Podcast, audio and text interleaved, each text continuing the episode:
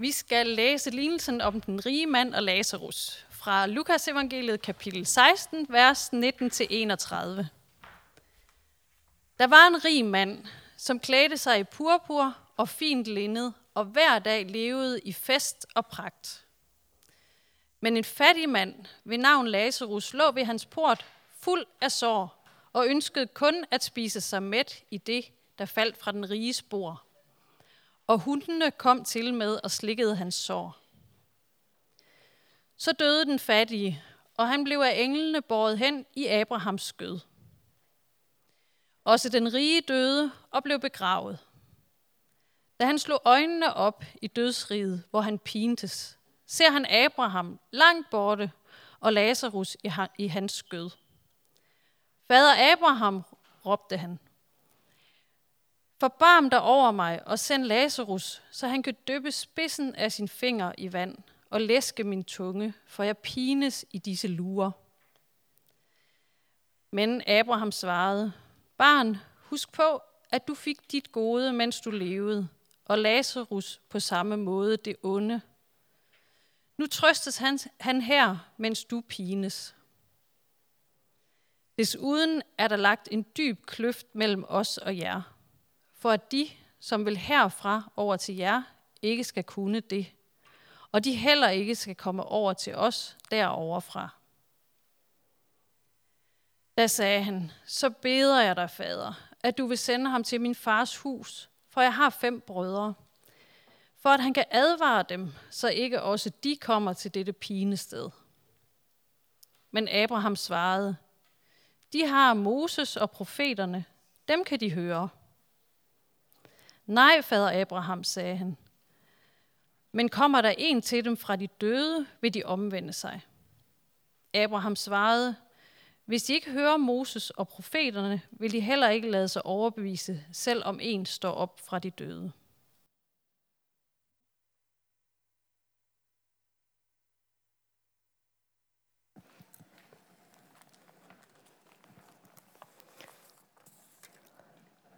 Hallo i stuen, eller i Aalborg Valgmenighed.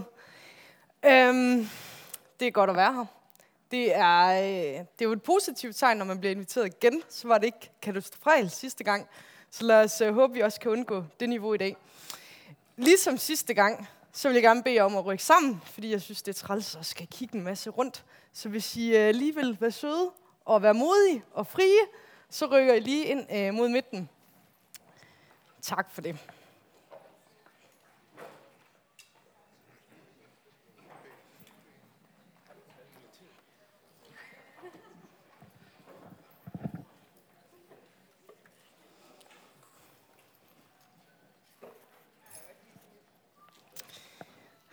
Så kommer vi hinanden ved. Og måske kan mærke varmen fra udenfor.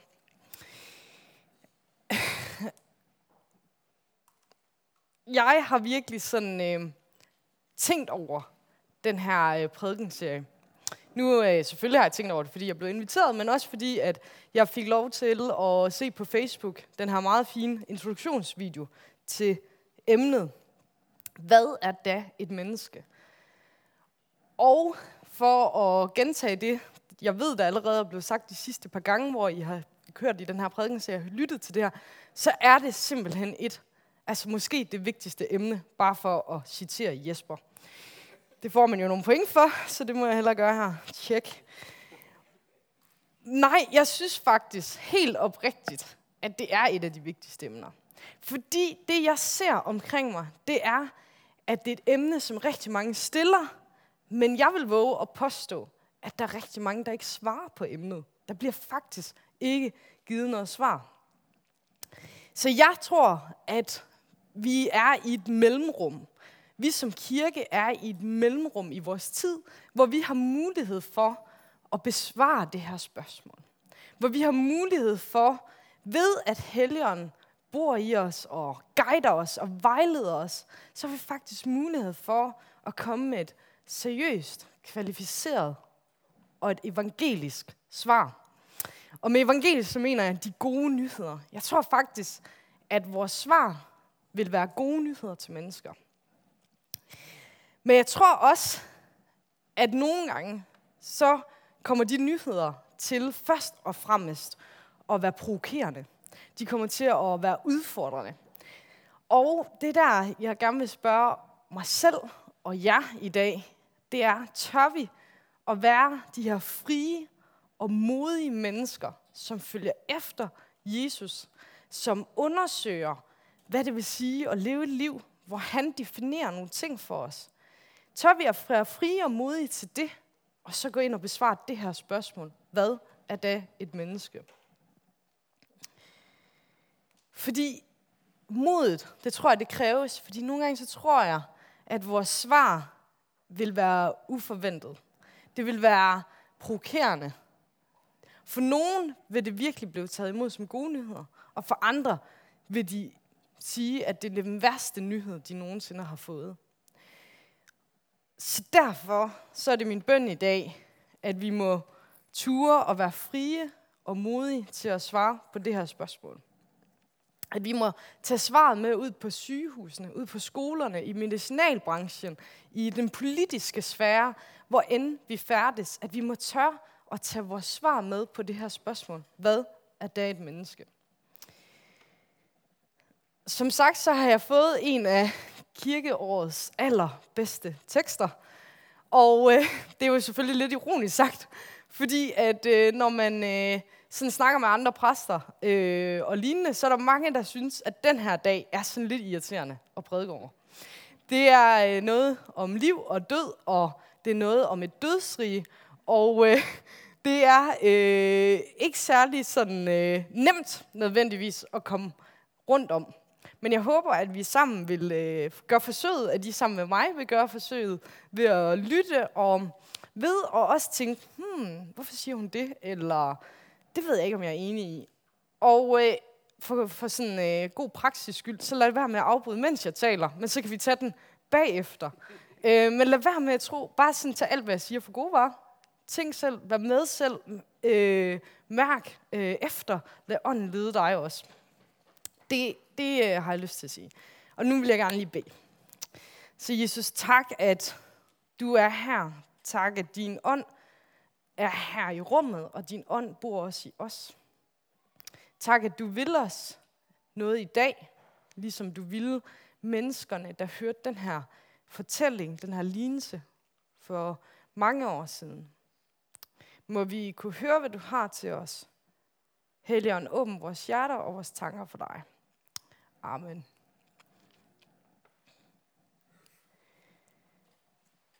Da jeg talte med Jesper om den her prædikenserie, så en af mine første tanker var, jeg gider altså ikke at være den, der kommer herop til Aalborg Valgmenighed og skal fortælle jer, at Facebook er en dårlig ting.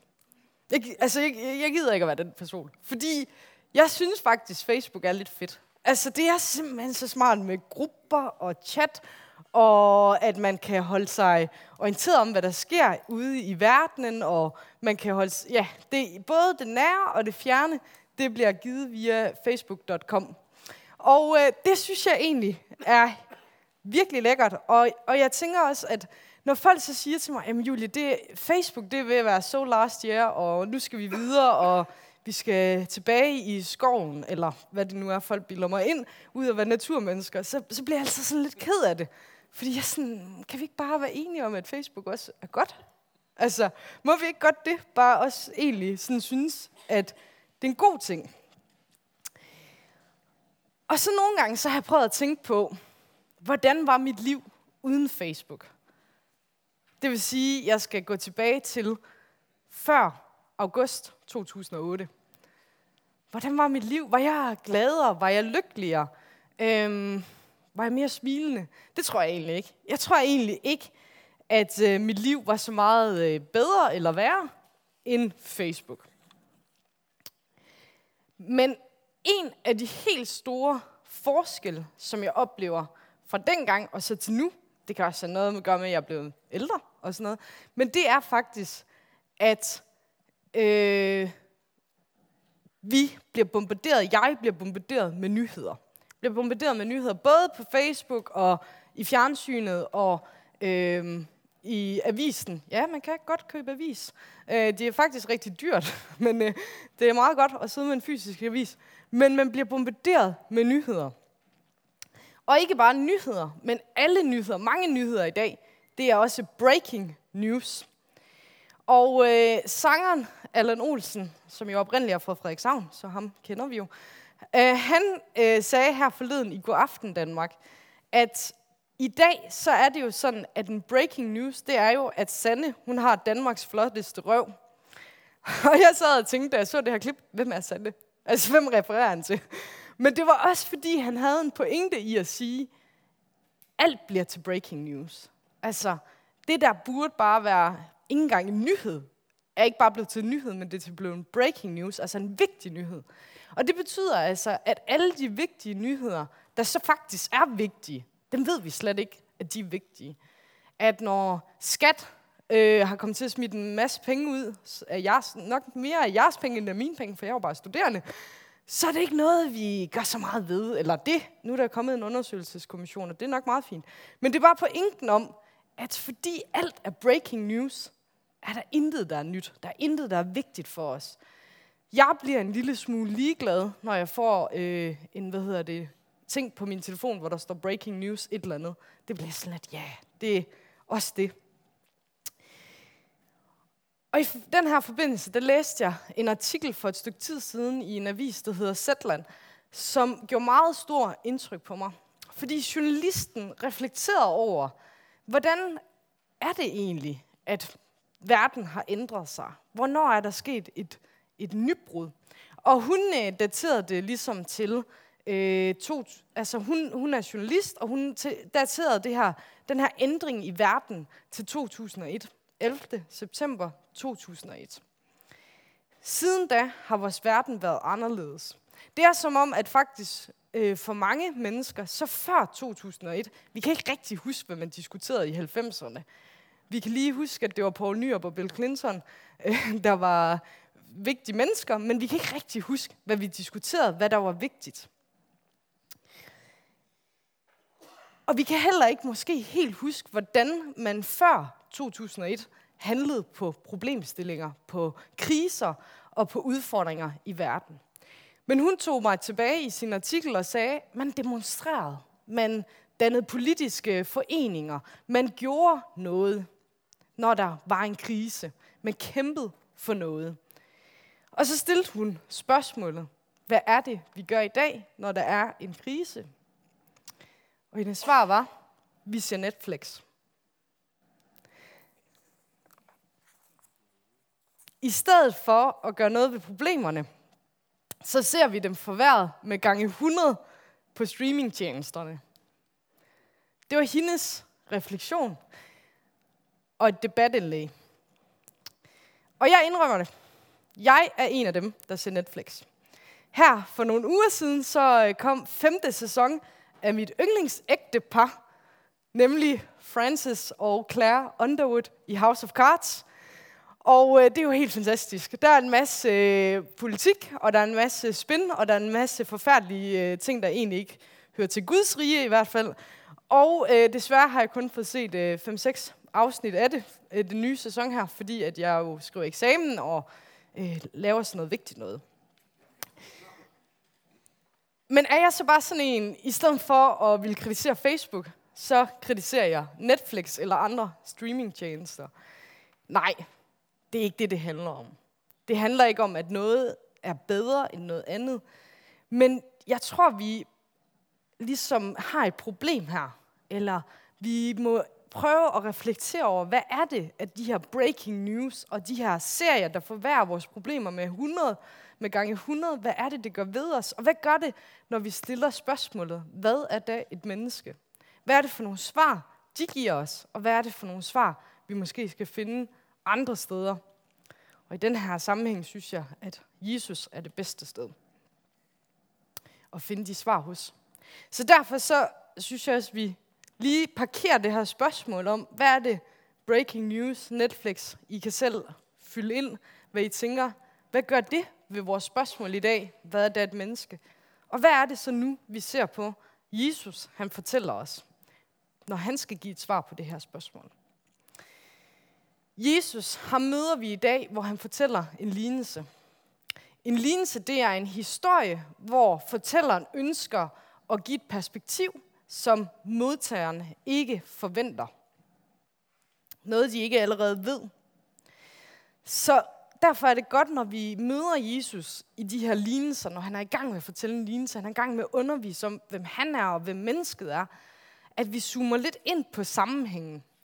Og øh, som der blev lidt sagt, så finder vi den her tekst i Lukas evangeliet.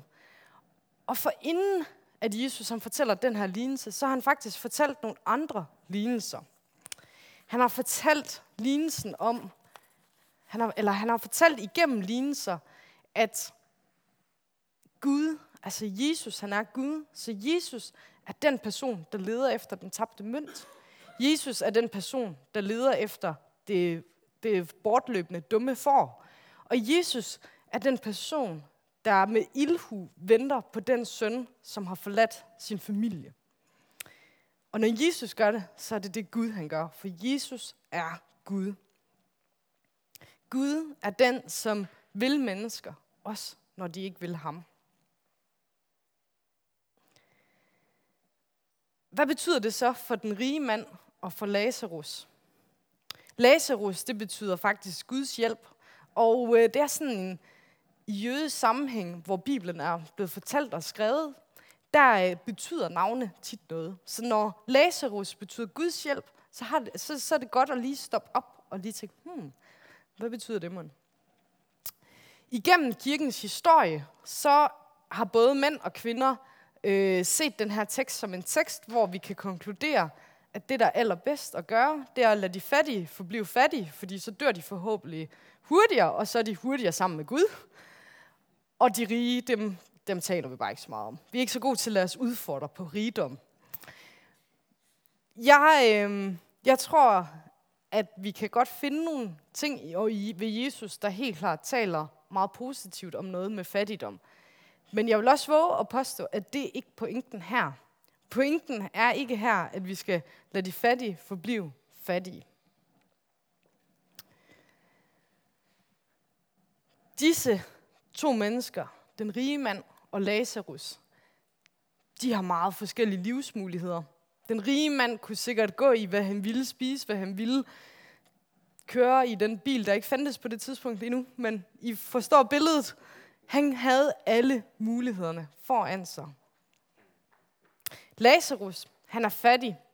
Han øh, ligger udenfor, og han satser på at få nogle brødkrummer. De er vanvittigt forskellige, de her to mennesker. De kunne måske ikke blive meget mere forskellige. Men alligevel, så har de noget til fælles. De har nemlig det til fælles, at de dør.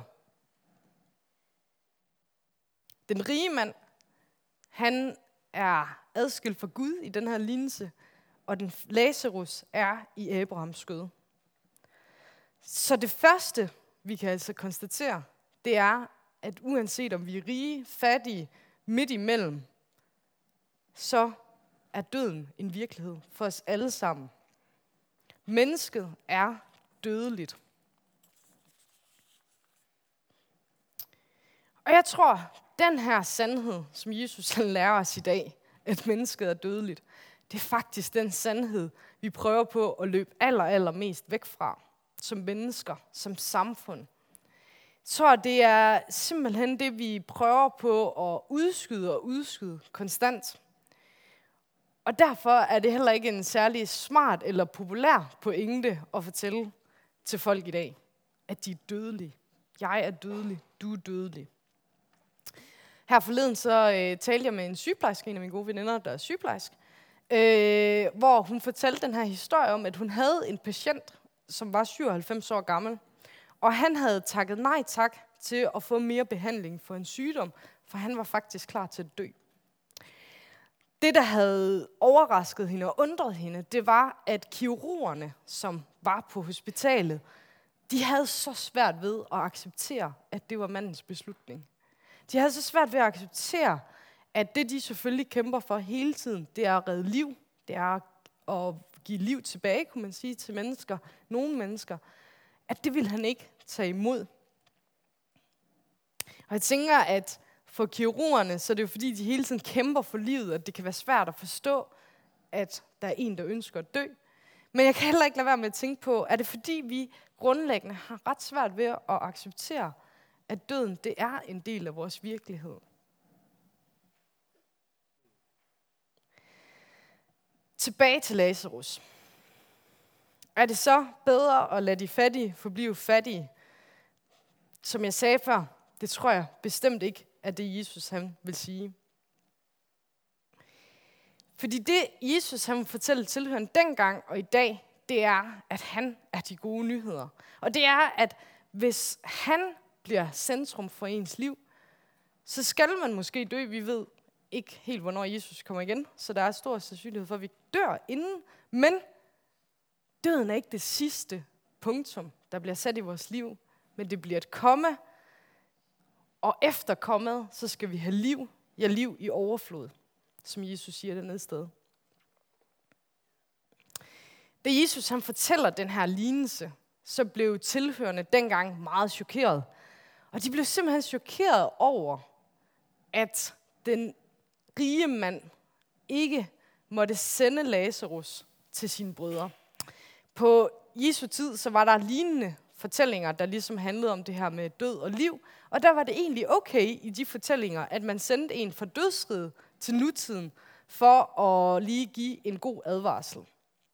Så det Jesus han siger til den rige mand, at han kan ikke sende Lazarus til sine brødre, så er det chokerende, provokerende nyhed.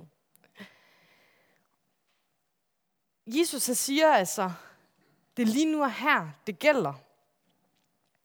Det er lige nu og her, at I, vi, som hans disciple, skal gå ud og fortælle de gode nyheder til alle de dødelige mennesker.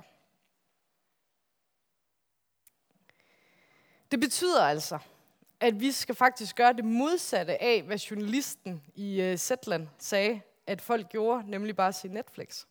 Vi skal ikke bare se Netflix. Er det ikke fantastisk? Der er mere til os. Vi må nemlig gå ud og fortælle mennesker de gode nyheder. Nemlig, at Jesus er livets herre. Og kan vi gøre de nyheder skarpere, mere præcise? Det tror jeg faktisk, vi kan. Jeg tror faktisk, at vi kan fortælle, at Jesus han er livets herre, men vi kan også praktisere, at livet, Jesus er livets herre. Forleden, eller et halvt år siden forleden, der var jeg i øh, biografen med nogle af mine venner. Og på vej ud af biografen skete der det, der aldrig sker for mig, men jeg fandt simpelthen en 50'er på gulvet. Det var fantastisk. Og jeg snuppede den 50'er, og instinktivt vidste jeg, hvad den skulle gå til. Den skulle nemlig gå til, øh, jeg ønsker mig meget en kaffekværn. Øh, fordi jeg er sådan en, der prøver på at gå lidt op i kaffe, og øh, indtil nu er det lidt et flop, fordi jeg har ikke nogen ordentlig kværn. Så det tænkte jeg så, nu må jeg hellere ligesom, når man er passioneret om noget og går op i noget, så må jeg hellere få det rigtige udstyr. Så den her 50'er, jeg fandt på gulvet, den skulle lige ned i øh, sparbøssen til kaffekværn. Det, altså det stod der på meget lang afstand. Der stod kaffekværn på den 50'er. Og så kommer vi ud, mig og mine venner fra biografen, og øhm, vi ser faktisk en fattig person. Og øh, mine venner, de synes jo, at øh, jeg skal give manden min nyfundne 50'er. Og øh, jeg prøver jo på det bedste, jeg har lært at argumentere for, at kaffekvært er altså vigtigere end at give en mand en 50'er. Det var som om, at øh, jeg tabte diskussionen, så med lidt gruppepres fik jeg givet manden en 50'er. Jeg har stadigvæk ikke nogen kaffekværn. Men jeg er faktisk fuldt overbevist om, at den mand har mere glæde af at modtage min, eller få min 50'er, end, end at jeg lige havde den til lig i sparbøssen. Fordi det er jo sådan Gud han er. Han er god, og han holder aldrig igen, når han vil velsigne os. Øh, og derfor skal vi jo heller ikke holde igen til at velsigne andre. Så jeg tror, at evangeliet kan fortælles. Vi kan fortælle, at Jesus er livets herre. Men vi kan også praktisere, at livets herre det ser faktisk konkret ud at tro på ham. Ikke at vi bliver gjort udød, udødelige lige nu, men det giver os håb. Allerede nu i vores virkelighed begynder vi at ane, at der er mere end døden. At døden kun er et komma.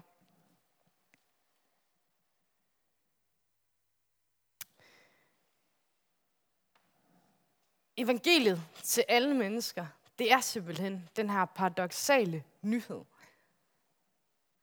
Det er, at ja, du skal dø, men du skal også få evigt liv.